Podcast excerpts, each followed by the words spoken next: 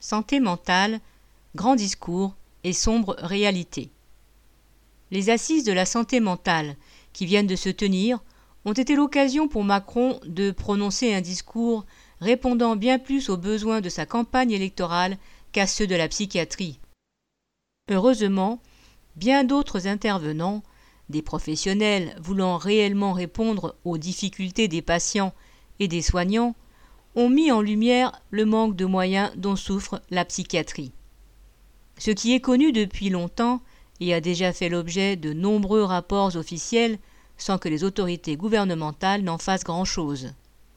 Les soins psychiatriques manquent en France de moyens de toutes sortes. Il y a pénurie de médecins psychiatres pour prendre en charge des patients en ville. D'après des projections du ministère de la Santé, leur nombre devrait encore diminuer de 8% d'ici à 2030.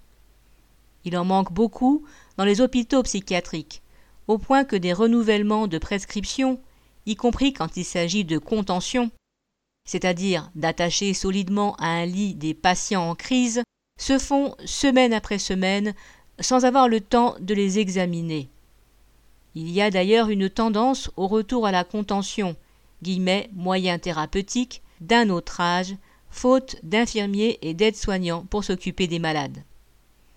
Les centres médico-psychologiques, entre parenthèses CMP, censés offrir des consultations à la population et éviter que les pathologies ne s'aggravent au point de nécessiter des hospitalisations, sont tellement dépourvus de personnel qu'il faut 6 à 12 mois pour un premier rendez-vous. Ce qui est particulièrement dramatique, pour dépister et diagnostiquer à temps les troubles chez les enfants. Macron promet de créer 800 postes de psychologues pour y remédier. C'est très insuffisant.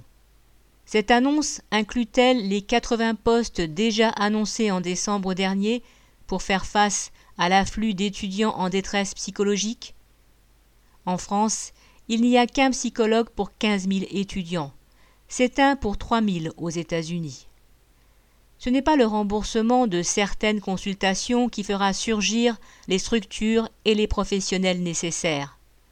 Ce n'est pas la mise en place d'un numéro vert de prévention des suicides qui améliorera la prise en charge des patients. La politique d'économie en matière de santé, en vigueur depuis des dizaines d'années, est inhumaine et criminelle. Lucien Détroit.